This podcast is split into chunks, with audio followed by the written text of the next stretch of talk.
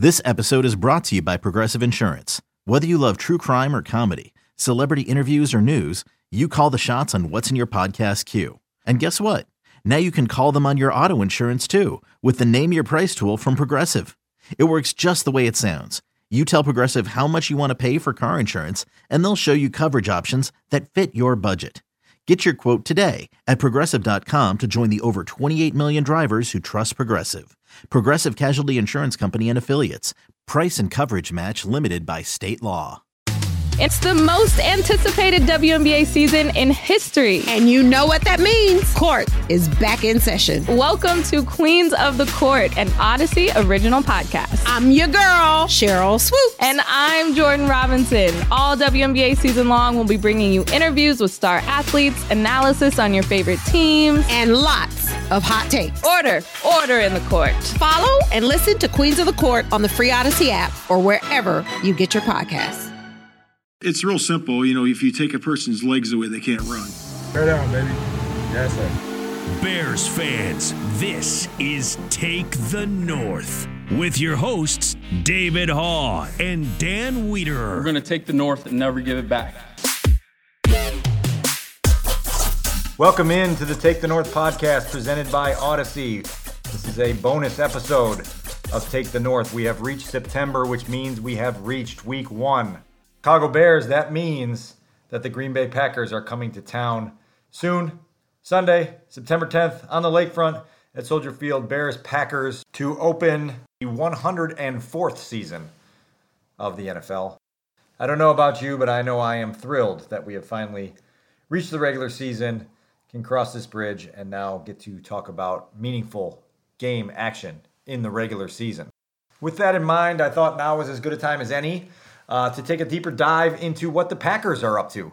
We all know that Aaron Rodgers is off in New York doing his thing on Hard Knocks, trying to revive the New York Jets to levels that they haven't gone to in many years. And he leaves behind the Packers organization to figure out what the rest of the world has always felt that identifying true stars at the quarterback position is not as easy as the Packers have made it look like for the last 30 years. They flip the page now and turn the show over to Jordan Love, who is a mystery, a total mystery. No one can say otherwise. There can be optimism from Green Bay about the way he's looked, the way he's developed behind Rodgers for the last few years, but no one knows until he starts playing games and having success and experiencing failure and then figuring out how to react to that success and failure whether he's actually any good. What we do know is that Jordan Love will be coming to town this weekend to play uh, the Bears at Soldier Field. What we do know is I will be there to cover it. What we do know is we will have a very special guest on this podcast, Tom Silverstein of the Milwaukee Journal Sentinel, who's covered the team for a very long time and can give us the latest on Jordan Love,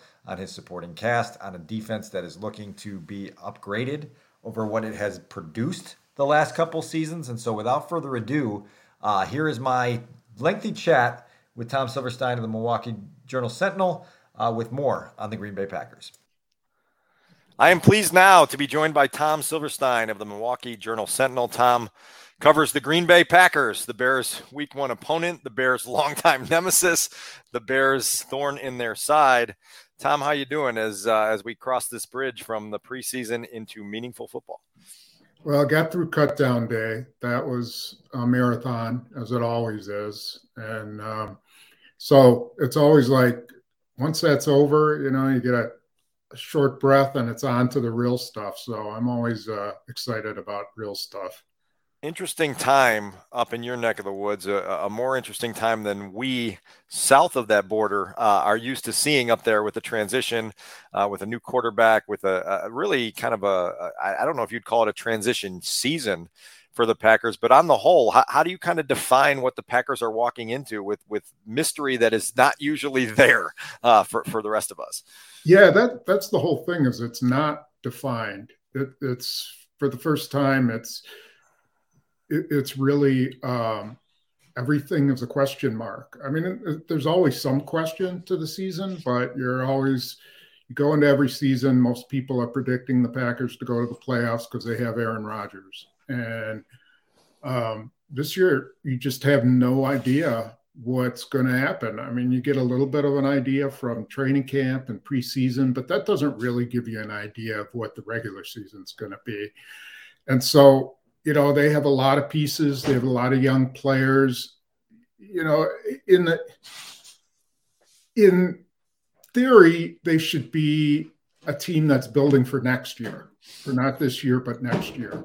But then you don't know what the quarterback's going to do. Maybe he has a really good year and they they kind of blossom early, or maybe he's just not very good at all, and then they're starting over next year. So I, I don't know. It's it's quite a mystery going in not very good at all and starting over are two things that the Bears have made a living in over my time on the beat and much longer than that. And so I'm curious to to to figure out how Packers fans are going to adapt to this new life of uncertainty. I guess we'll start with the Jordan Love question because uh, for me, it's the law of averages. You know, you've spent 30 years with Hall of Famers going out to, to start the regular season for you, to, going out and playing almost every single game for 30 years. And now you enter uh, the world that most of the NFL knows, which is, oh my God, is our quarterback any good or does he stink? And, and I'm curious, how do you sense that your audience and that fan base uh, of the Green Bay Packers is going to handle what is going to be a, a, a very awkward time for them, not knowing what to expect?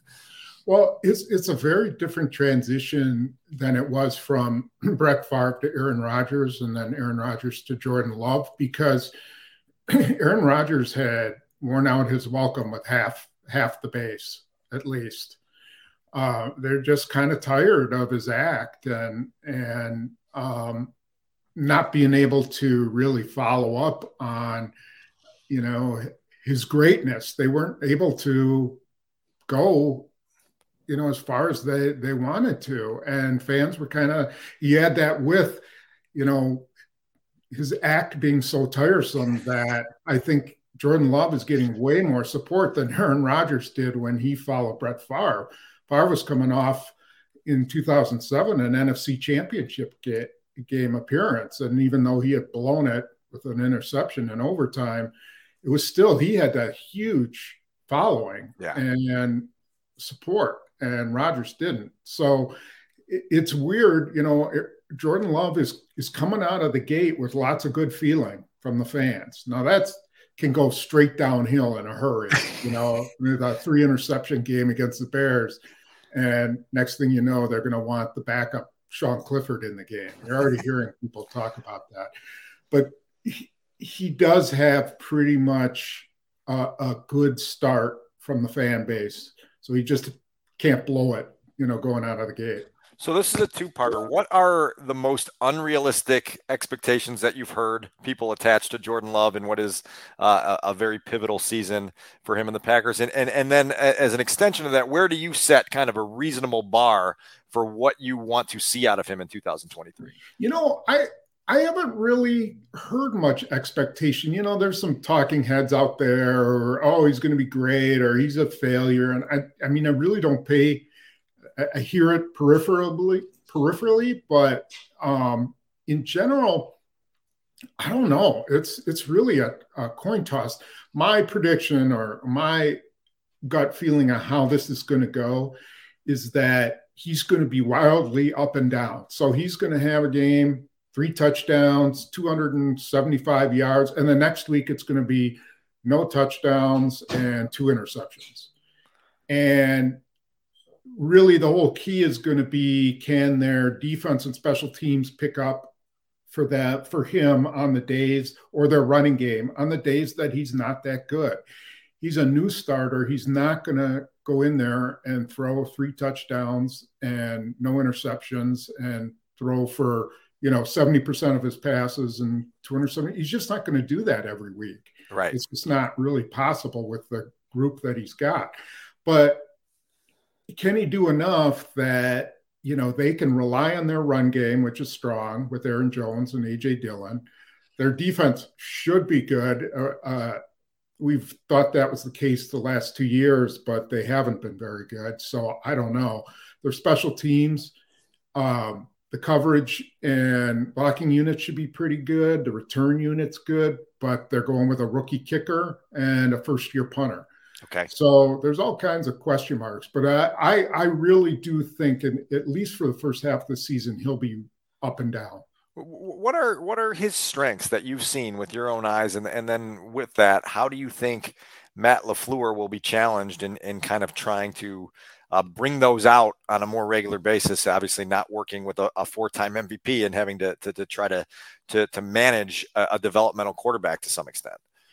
Um, the best qualities he has, um, he's got a, a very strong arm, especially on intermediate and accurate arm on intermediate routes, uh, slants, um, over the middle. He's very good over the middle.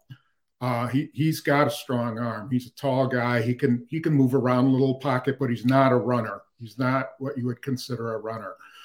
Um, he is extremely even keeled, so nothing seems to rattle him, which they like a lot. I, he's now he's not thrown, you know, got picked off for a touchdown or anything like that in a regular season game. But even two years ago, Kansas City, he he started when Rodgers had COVID and and Kansas City threw every blitz at him in the world, and and he hung in there. You know, he didn't play great, but he hung in there. So that part they like about him. Part that they keep working on and can't haven't nailed down is his deep ball. You know, okay. he's got Christian Watson who can run by anybody uh, on the field, and he can't seem to put the ball out in front of him okay. or put it in the spot that he needs to. And that's a huge key to this year because Watson Watson changes everything on the field if you can get the ball to him a couple times a game. So he's got to improve on that. His accuracy is is up and down. Um, that that's a part that's going to be challenging. Also, uh, just changing plays at the line. He's not going to be as complex as Rodgers. It's just impossible to replace a guy who's you know 15 years in and and knows every defense he's ever seen. Love's a smart guy, but he he doesn't carry that level of experience. So there's going to be things I'm sure Chicago's coming up with that he's never seen before, or or won't be able to react as quickly to. And so that's that's going to be the big challenge for him vice versa you know here in chicago the expectations for justin fields in some pockets are are sky high and we've spent months on our podcast talking about how unrealistic some of the mvp talk is and then there's other pockets where they say what happens if he's not our starter by christmas? You know in what direction are we going if, if the bottom falls out of this thing? I think there's a curiosity going into week one on how will the packers challenge him? You mentioned their defense a defense that that underperformed a little bit the last two seasons what is your sense for for one what that defense has to offer in terms of what it can do to attack uh, an opposing quarterback like Fields, and and and two, what are what are your sense for for what kind of unit this is going to be?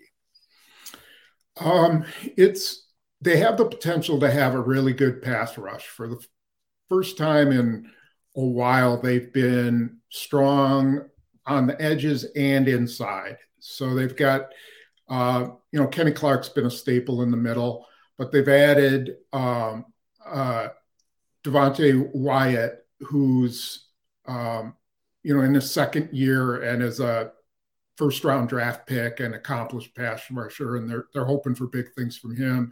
And then they've got a new nose tackle, um, TJ Slaton, who's very athletic. Um, but they've got Rashan Gary, who's coming back from the ACL. Um, and he'll probably play part time to start out. Okay. He's still coming back. He's just been back. He didn't play in any preseason games. Preston Smith, and then they've got a couple of young guys who have some pass rush ability. Kingsley Enagbare has been a real um, bright spot for them. So I think pass rush is big. They have um, very little depth in the back end. So their safeties Darnell Savage has been up and down his entire career, and so that's he's their top guy in at safety, and then they don't really have anybody else. They got Jaire Alexander and Rasul Douglas, two good corners. Eric Stokes is starting on PUP. Um, they should be okay as long as they don't have injuries there, but they have no depth in the secondary. Okay. And so I, I think, you know, that first game, they've they've always you know, been really leery about Justin Fields, and they're not going to go after him. I don't think they're going to rush him. They they're not going to blitz him. They're going to play a lot of zone, I would guess. Yeah. And they're a team that the more aggressive they play, the better they are. The more they sit back, the worse they are. Okay. And they're going to sit back in this game. I, I, I, can't imagine them trying to blitz him a lot and risk him running all over the place. Right. In that zone, you, you know, you keep eyes on him, you know, as opposed to turning your back and then letting him get out of the gates the way he did so many times a year ago, which created the, the momentum for some of this conversation we're having. We obviously talked about love and, and you mentioned Christian Watson and, and Dillon and Jones. How, critical is it that those guys carry a, a, big bulk of the load just to take some of the burden off of of, of Jordan Love? Yeah, I, a columnist, our columnist and I, uh, Pete Dougherty, were talking the other day, and we were like, you know, I think this is going to be the most a Packer team has run the ball in probably since Mike Sherman was here with Ahman Green. Okay. I think they that's going to be the basis of their offense is Aaron Jones, AJ Dillon. I think they're going to run a lot of jet sweep action stuff. Uh, they're going to try to take as much pressure off him, and then they're going to run a lot of bootleg uh, play action with him to just to just to keep the pressure off him and give him a chance and make teams come up and play the run. And then, you know, with the play action, then they'll try to go to Watson deep. Um, they've got a new tight end, Luke Musgrave, yeah. um, who's been really good and so far, you know, a, a good receiver. I think they're going to try to work him down the field, but I think everything's going to go through Jones and Dillon to start. That's interesting to know. As a guy who has a fantasy draft coming up, I can put some notes in the back of my head that uh, the Green Bay rushing attack should be uh, should, should be formidable this year. Uh, you yeah. mentioned uh, some of the rookies and and 13 man class, if I'm not mistaken. It was a big class that they put together up there, and the Bears obviously were picking in the top 10 and, and had eyes on some of these guys in the first couple days. Lucas Van Ness, he's a, a, a local Chicago kid who was in the conversation as somebody they might pick in the top 10. What does he look like uh, through the preseason, and what are your rookie year expectations for him? Um, he's been slow to really come around, and I don't think he's going to play a whole lot. Uh, he's he's a guy they'll keep developing, um, but he doesn't have a whole lot of pass rush moves. And frankly, I think Kingsley Enagbare is a way better pass rusher than him right now. And then they got a veteran, Justin Hollins, who's been around. He's a better pass rusher. I don't know how much Van Ness is going to play, especially with, you know, they've got Rashan Gary and Preston Smith are going to be on the field a lot, and those other two guys. So I don't think Van Ness is going to be much of a um, contributor this year. Musgrave and Tucker Kraft, the two tight ends that they drafted early, are going to be on the field a lot. Musgrave is probably going to be the most important addition they have on the entire out of the entire draft class because now they got a guy who can run down the field and they only they're only carrying three tight ends i think they'll probably add somebody before the season starts but three tight ends two of them are rookies so that's a huge position for them. They've gotten rid of all Aaron Rodgers guys. You know, Marcedes Lewis is obviously in in Chicago now, and so he's gone. You know, they keep pushing those guys to the Bears Jimmy Graham, then Marcedes. Tonyan. Next year you'll get uh, they'll get uh, Josiah DeGuara or something. we got Bobby Tonyan too here. So yeah, yeah. that's right. Right, I forgot Robert Tonyan. I like Robert Tonyan. He was he was a good player before he hurt his knee. But um, yeah, yeah. So they've gotten rid of all Aaron Rodgers guys, and they're going young at that position. It's like you can read my mind because I did want to ask you about Marcedes Lewis, who uh, was a guy that that uh, Luke Getsy was very high on and, and, getting him in the building to be one of these guys who can be a, a leader, a, a pro, a guy who can show a young roster how to do it. I know that Marcedes Lewis, the big dog, as Aaron Rodgers always called him, was a, a favorite of, of the four time MVP. What was it about Marcedes Lewis that resonated so much uh, during his time in Green Bay and, and made him so well respected?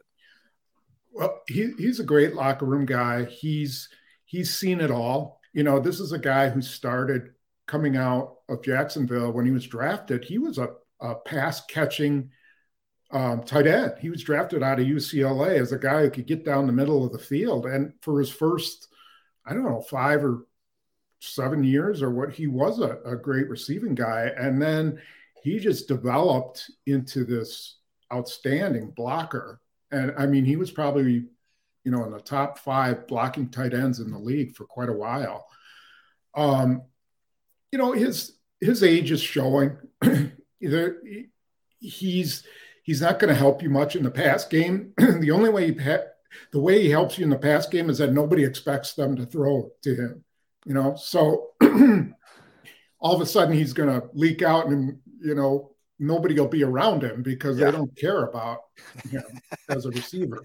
But mostly he's he's like an extra offensive lineman, um, like an extra tackle, and he will he can take on anybody. He's he's slipped a little bit, um, which is natural given his age. 38, right? Uh, I think now, yeah. But compared to the average tight end, he's still a better blocker than most of the guys you can put out there sounds like leadership has been a, a plus for him for a long time too. oh that- yeah, huge. I mean, they they loved him. Um, players looked up to him. He, you know, he groomed Robert Tonyan. You know, Robert Tonyan didn't know how to block a fly until Lewis came around, and Tonyan turned into an okay blocker. You know, where you could use him. He was a wide receiver when he came to the Packers, and then they you know made him a tight end and he's gotten a lot better as a blocker. So he'll he'll help them from that regard a lot. Another another guy that was on my radar back in april when the draft was coming up was Jayden Reed uh, who was a, a, receiver that was highly touted in a lot of different circles. Uh, obviously wound up in green bay and not chicago. What has he shown in the early going? Yeah another chicago guy. Um, he's he's been um, a marvel. He's been he, he's going to be their starting slot Okay. He's their number three receiver. He's been pretty unflappable. Uh, he he gets open. He doesn't. He hasn't dropped many balls that I can recall. I'm trying to think if I can recall one drop. Um, very good. Um, very smart. Very good route runner. Um, he'll probably the thing. The challenge to him is going to be reading coverages that he hasn't you know, everything's been pretty vanilla in, in preseason games. Also, he's going to have to show he can get off press coverage in the slot. Also, he's got to block. You know, Packers require their wide, wide receivers to block a lot, and he's not a really big guy. Um, but you know, rookie wide receivers don't typically do all that great. Um, but in this case, he's got to. I mean, they have no choice. It's you know, Watson, Romeo Doubs, and, and Reed. And those are their top three right there. So um, they're going to count on him a lot, but he's been impressive. A couple last things for you before I cut you loose. If you were to pinpoint one concern that you have above all else with this team that would prevent them from kind of uh, hitting the stride that they want to hit, what, what is the one thing that, that troubles you most about where the Packers are at right now? Um, well, aside from their defensive coordinator, who doesn't elicit a lot of confidence from anybody, um, I would say uh, David Bakhtiari.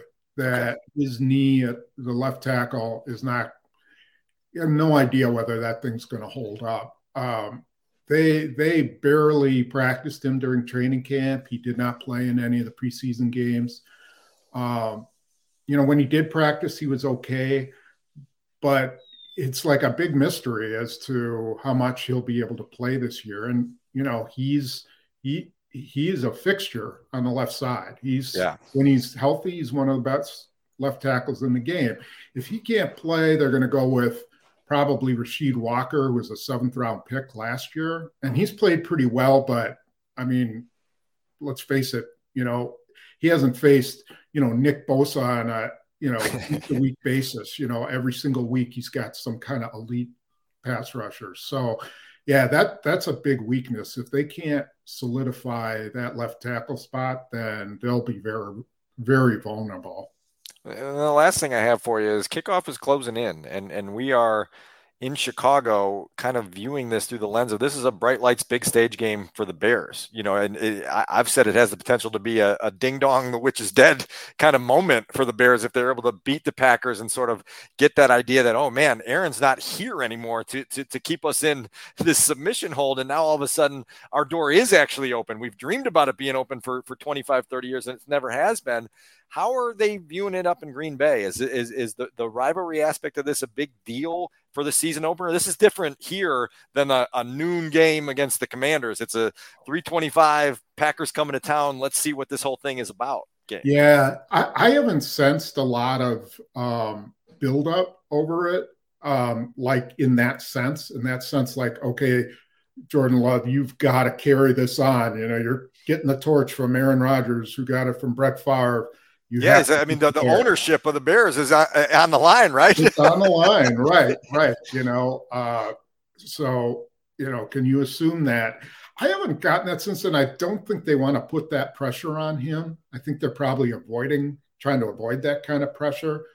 But my guess is inside their locker room that you know they feel that they've had the Bears number, and so why can't they do it regardless if Jordan Love is the quarterback?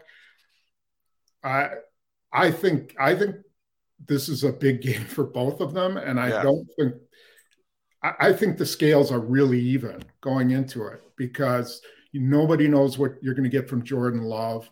You don't know exactly what you're going to get from Justin Fields, and those are the two protagonists in this game. You know, I mean, everything else might be pretty equal, and which is which of the quarterbacks is going to be the one to, um, you know, outplay the other. And so I think that's what we'll kind of see. The, the last the last time the uh, Packers opened the season at, at Soldier Field was in 2019, and we all know how that turned out. There had never been a buzz uh, like that there was for that opening of the hundredth season, and then the Bears laid a third and never really recovered. Even though they did get out to three and one after losing that game, that season was kind of uh, swirling in a lot of different directions after that. And so I think there's a lot of significance. We always overreact to week one, no matter who they play. But I think this one has the potential to be a, a massive overreaction, and then uh, that overreaction can create emotions inside the building. So we'll see what happens. Uh, I, I, agree. It's like you know the team that loses, the season's over and the team that wins, oh well, you know they're going to the Super Bowl, you know, and it's it's not going to be true either way. It's you know whoever wins it, we'll see what happens when they meet again, and there's so much season you know well right and, and they don't meet again until until the week 18 right exactly so, yeah exactly. so you know they'll be completely different teams at that point and i i think the north is going to be interesting i think it's very I, I think it's so. anybody's ball game. I really do. I have no idea how it's going to go. I kind of leaning towards Detroit because, yep. uh, just because you know they've they're kind of been building and building and building and moving up and adding guys, and they were pretty good at the end of last year. So, but who knows? You know? Yeah, I know. Well, thank God we finally get to find out, and we'll get to that game action here uh, as week one begins. Tom, always good talking to you. Travel safe down here for the game, and and we'll see you in the press box on uh, September 10th. I'm looking forward to it. Thanks for having me, Dan. Great to talk to you. Okay, that was great. Uh, always good talking to Tom. Always good getting his insight uh, from across the division. Really, really exciting things coming up this week with the Bears and Packers. Uh, set to square off Sunday afternoon, 325 kickoff at Soldier Field. And it's time to dive into everything now to measure uh, both teams and where they stand in a new look NFC North. Shout out to Tom's dog, obviously a big fan of the Take the North podcast. Good to hear from him uh, at the end of that interview. Uh, really looking forward to, to Sunday's game. Always remember to like and subscribe this podcast for all of our episodes. You can get Take the North wherever you get your podcasts at, and you can watch most of our shows uh, at 670 The Score YouTube page, where all the Take the North uh, video shows are, are posted. We will be back with much more insight and analysis as the rest of this week unfolds as we do the march up to kickoff on Sunday. David Haugh will be back with me on Tuesday and Thursday of this week as we set the table for Bears Packers season 104 in the NFL and obviously a pivotal year uh, for the occupants of Halas Hall. I'm Dan Wiederer for our producer Adam Studzinski, for David Haugh. So long for now, and we'll talk to you more as the week goes on.